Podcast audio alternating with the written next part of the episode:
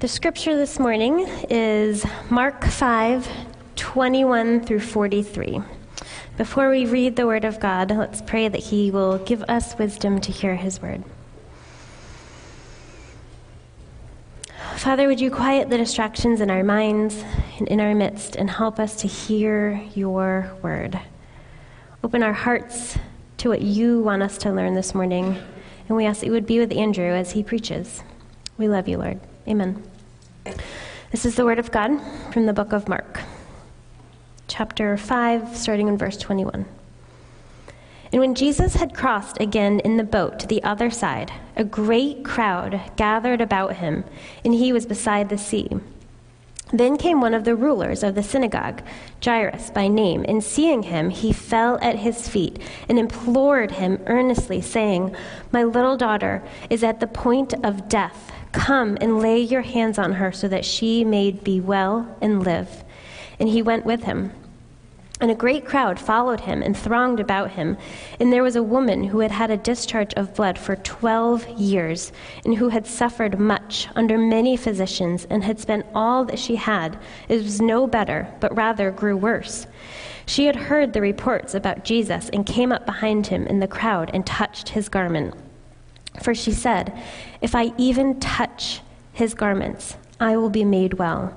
And immediately the flow of blood dried up, and she felt in her body that she was healed of her disease. And Jesus, perceiving in himself that power had gone out of him, immediately turned about in the crowd and said, Who touched my garments? And his disciples said to him, You see the crowd pressing around you, and yet you say, Who touched me? And he looked around to see who had done it. But the woman, knowing what had happened to her, came in fear and trembling and fell down before him and told him the whole truth. And he said to her, Daughter, your faith has made you well. Go in peace and be healed of your disease. While he was still speaking, there came from the ruler's house some who said, Your daughter is dead. Why trouble the teacher any further? But overhearing what they said, Jesus said to the ruler of the synagogue, Do not fear, only believe. And he allowed no one to follow him except Peter and James and John, the brother of James. They came to the house of the ruler of the synagogue, and Jesus saw a commotion, people weeping and wailing loudly. And when he had entered, he said to them, Why are you making a commotion and weeping? The child is not dead, but sleeping. And they laughed at him. But he put them all outside and took the child's father and mother and those who were with him and went in where the child was. Taking her by the hand, he said to her, Talitha cumi, which means, Little girl, I say to you, arise. And immediately the girl got up and began walking, for she was 12 years of age. And they were immediately overcome with amazement. And he strictly charged them that no one should know this and told them to give her something to eat. This is the word of the Lord.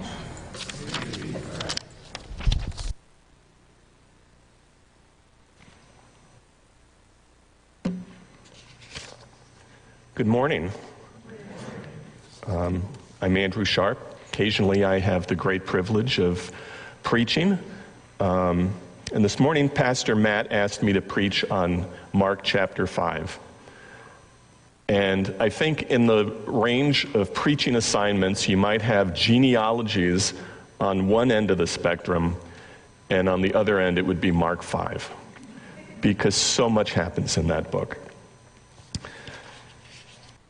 First, before the events that uh, are covered in our text, we have Jesus in the Roman city of Gerasenes driving demons out of a man chained up in the tombs so he couldn't hurt himself or others. Jesus sends the demons into a large herd of pigs. 2,000, we're told. That, that is a lot of pigs, by the way. I, I don't think I've ever seen 20 pigs in one place, but 2,000. And they then race down a hill into the Sea of Galilee and drown themselves. Townspeople, either upset about the property loss or frightened by Jesus' authority over demons, or both, ask him to please leave. It is a wild story, It is not what we're focusing on this morning.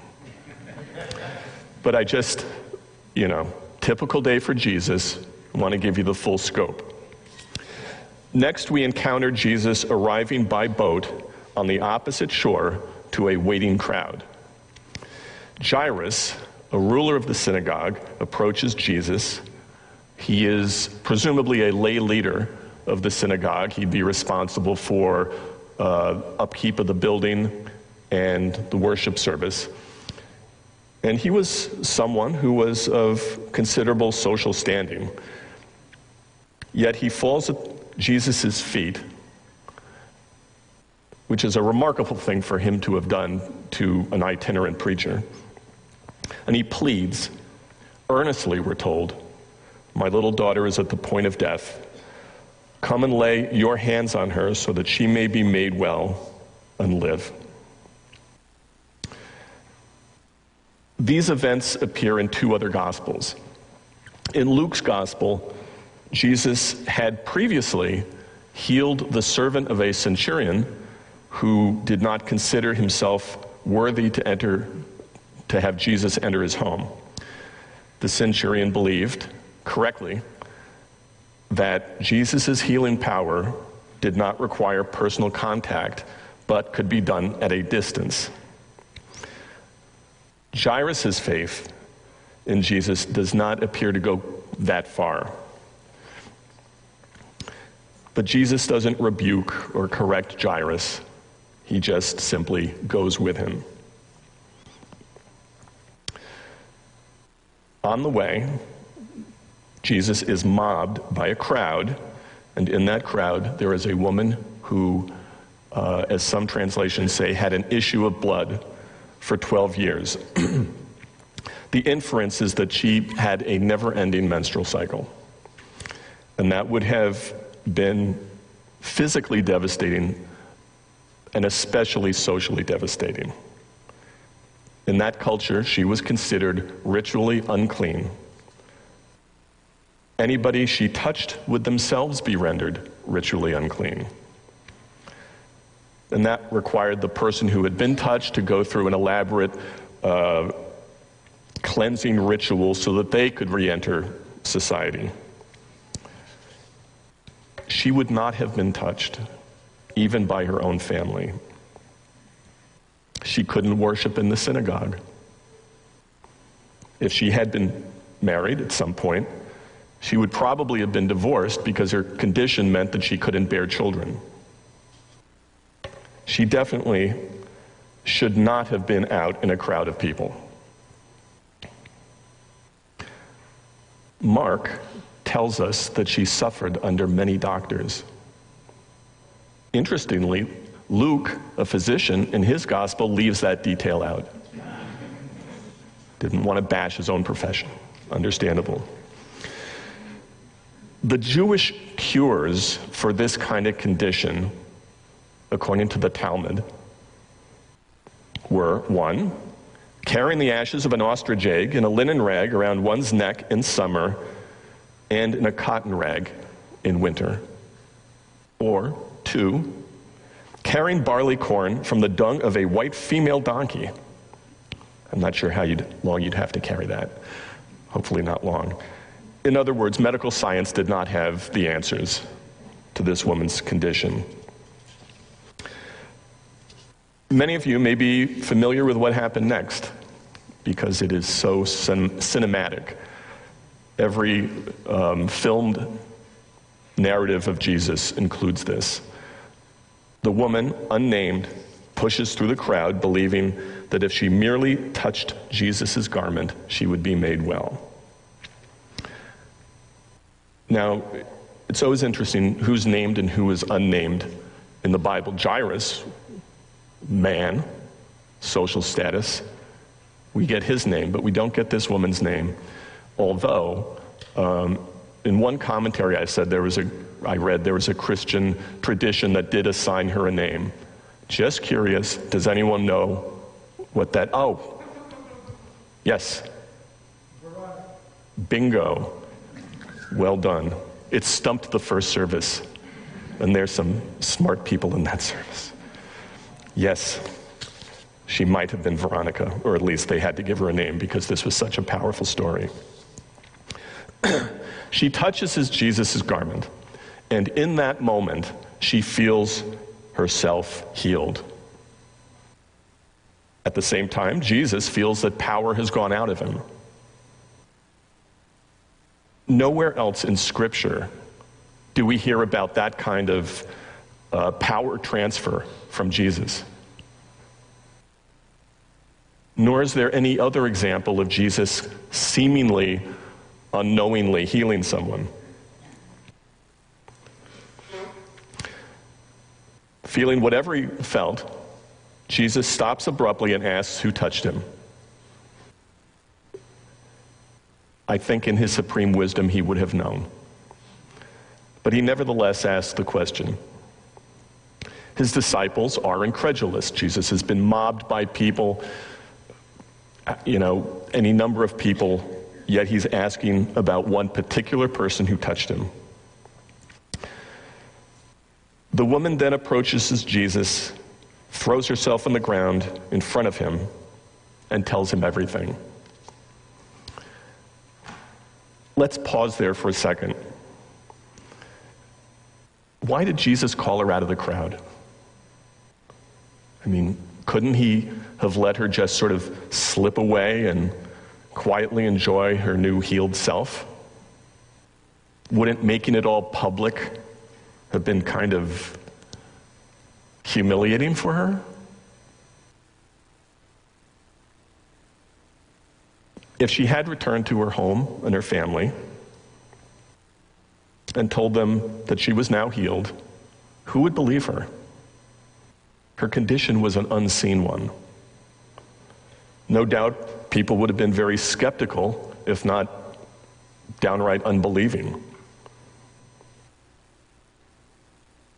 Jesus knew that just the physical healing was not true restoration. Her social suffering would continue even if her body was healed. So she confesses everything to Jesus. She must have been terrified. She had broken Jewish law on multiple levels. She'd been in a crowd, she touched a rabbi while she's in an unclean state. She might have expected Jesus to rebuke her or scold her for stealing a healing. But of course, Jesus does not do that. He tells her, Daughter, your faith has made you well. Go in peace and be healed of your disease. And that, too, is remarkable. Jesus didn't go around calling people daughter. But here it's as if he's telling her in the crowd that she is part of his family, part of the social fabric. And he doesn't say, You're touching, healed, you're touching me, healed you. Rather, her faith has healed her. Her desperate, reckless faith.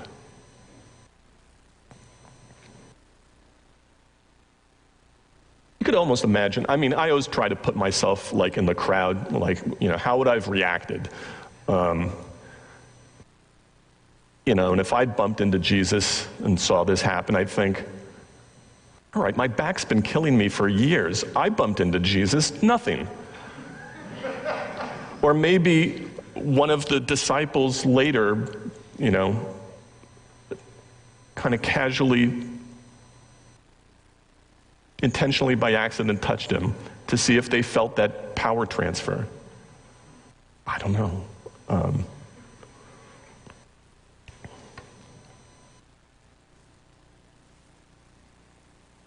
faith is what heals here. It's not a formula. I think that's important to remember when we find ourselves praying individually or as a congregation for a person's healing.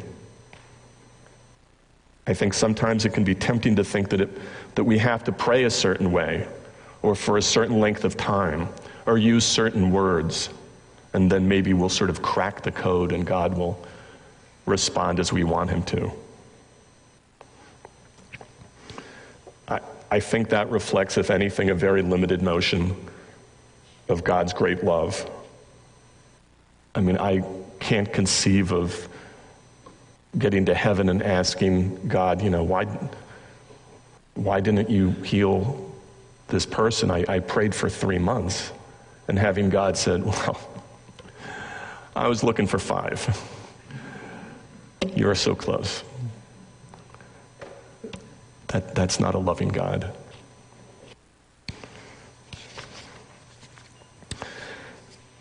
The woman's healing is so unique and remarkable that we almost forget that Jesus had been accompanying Jairus to Jairus' house to heal his daughter. I mean, Jairus clearly felt the urgency to get Jesus there. You could imagine his impatience and his frustration, maybe because the woman was of low social standing. And she's not dying. Jairus' daughter is on the verge of death. Jairus is probably thinking, can we not circle back to her later and just take care of my daughter, please?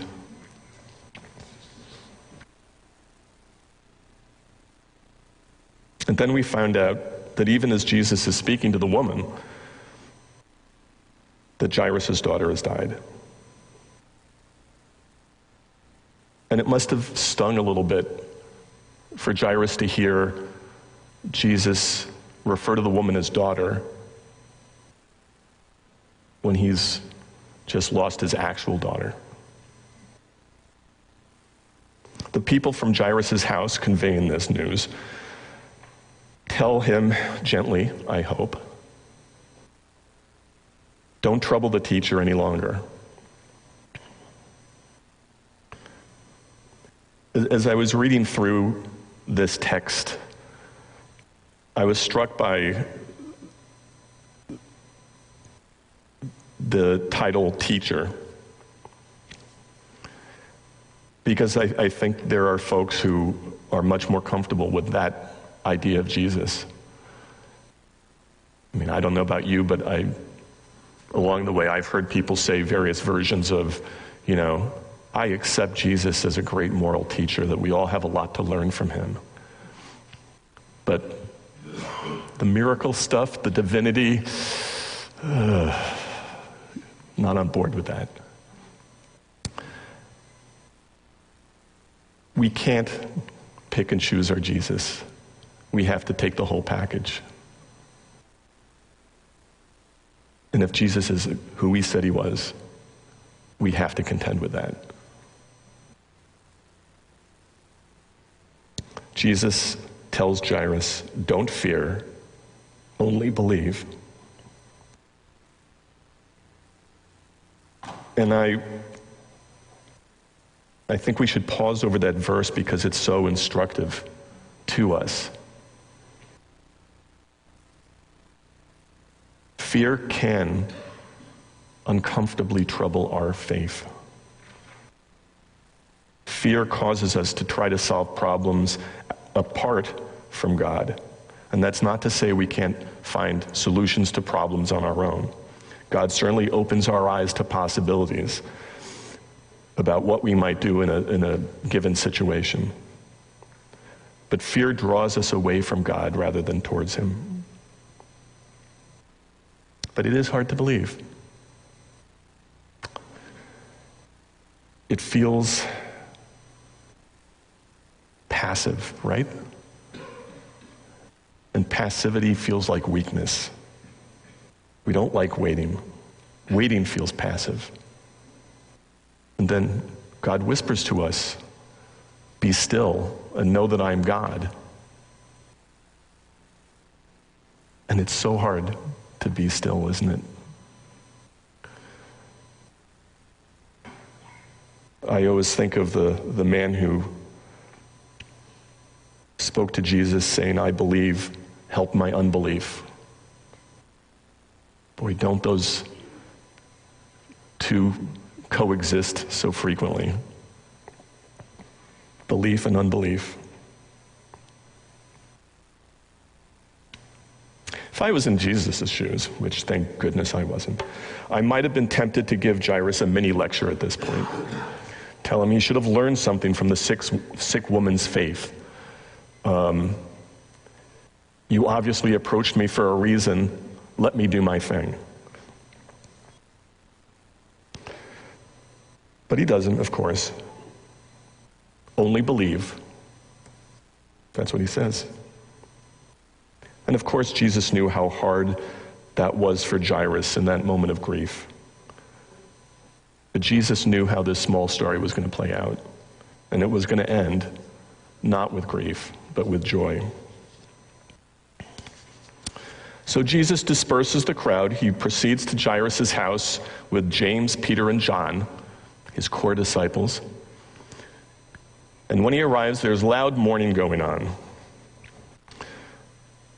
When someone died in that culture, they would hire professional mourners.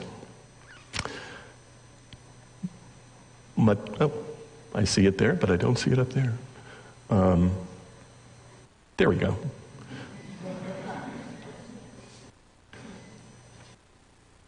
The higher the social status, was a ladybug. The higher the social status, the more mourners you would be expected to have. And you would also be expected to have a certain uh, musical accompaniment, so many different instruments.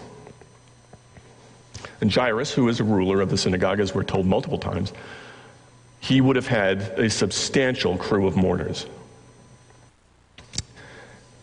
And we shouldn't be surprised that they were already doing their mourning thing almost immediately after the child seemingly died. Jairus' daughter had been at the verge of death, and the mourning team would have been on call, ready to go. Jesus tells the assembled mourners that Jairus' daughter isn't dead, but merely sleeping. And this is met with laughter and derision. But I would say that's probably not from Jairus' family, but by the, the professional mourners. Jesus sends them away wisely.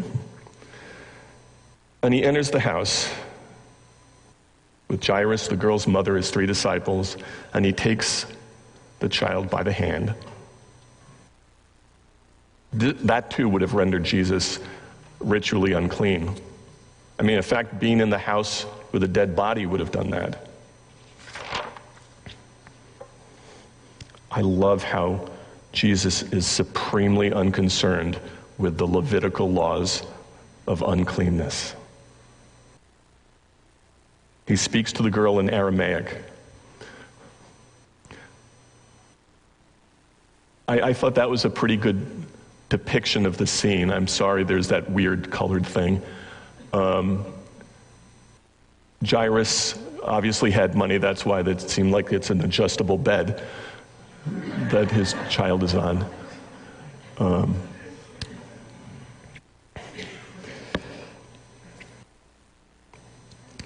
he speaks to her in Aramaic, Talitha Cumi. Sometimes that's translated as little maid arise. When our daughter Morgan was very sick about 16 years ago, about at that same age, 12, I found myself gravitating toward this passage, and particularly Talitha Kumai, which I would pray.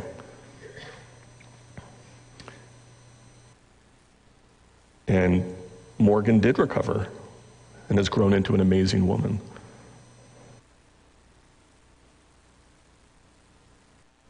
But I can understand that family's grief in that moment. 12 years old, the child would have been about at the age when you might expect her to begin having her menstrual cycle. And the two stories, kind of back to back, don't seem like an accident. we have one woman who has 12 years of this problem, and then a 12 year old who seemingly would never get the chance to grow up, get married, and bear children, which would have been a supreme uh, tragedy in that culture for her to not live long enough to do that.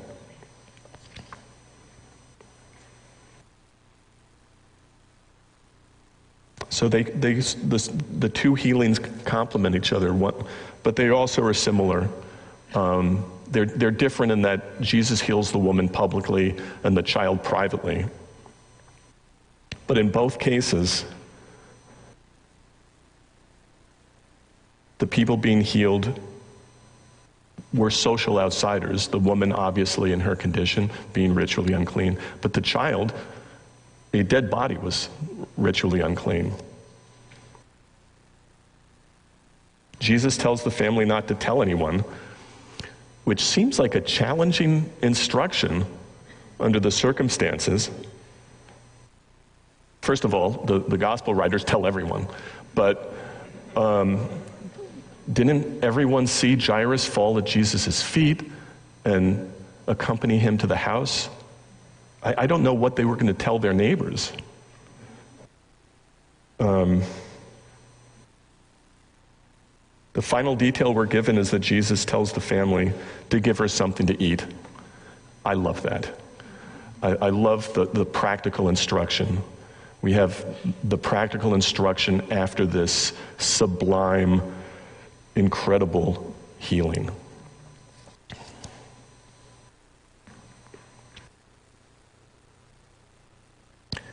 As a parent, I find myself wondering, you know, if this little girl's family ever kind of brought it up to her later about the healing. It's like, you're going to behave like that after Jesus heals you?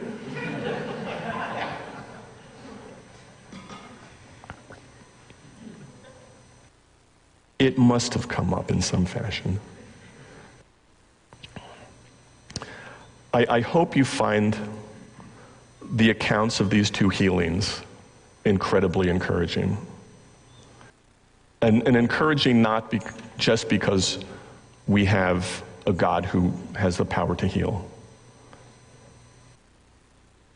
But in both instances, we see Jesus acting in compassion, responding in love to individual and imperfect expressions of faith.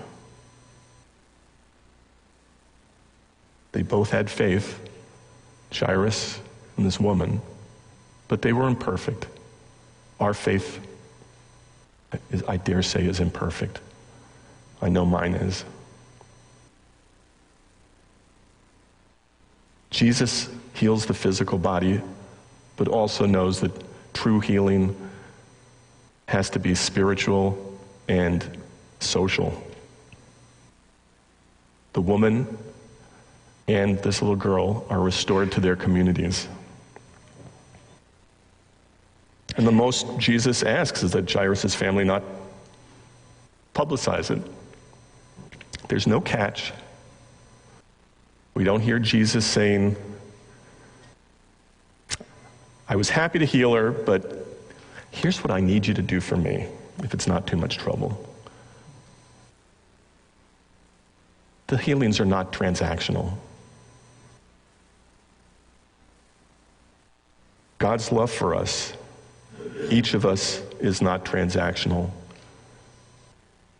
But I will say there is a big exception to that because Jesus paid our debt on the cross. That was the one and only transaction needed.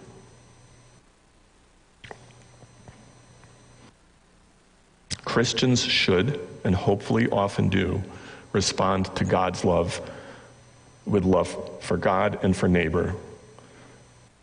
But it's a response to grace that we've received, not because we think we owe that much to God or that He expects it.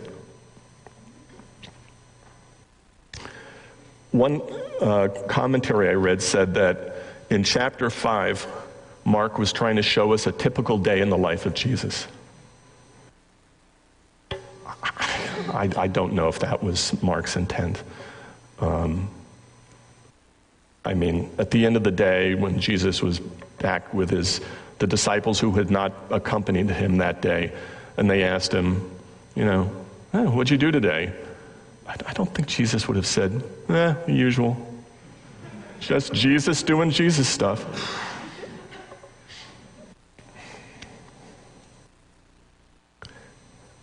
I think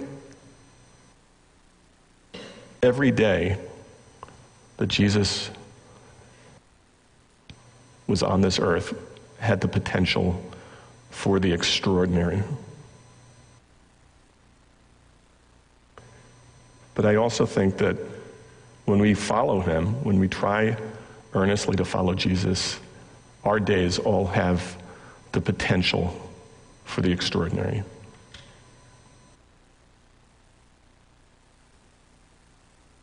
Would you pray with me?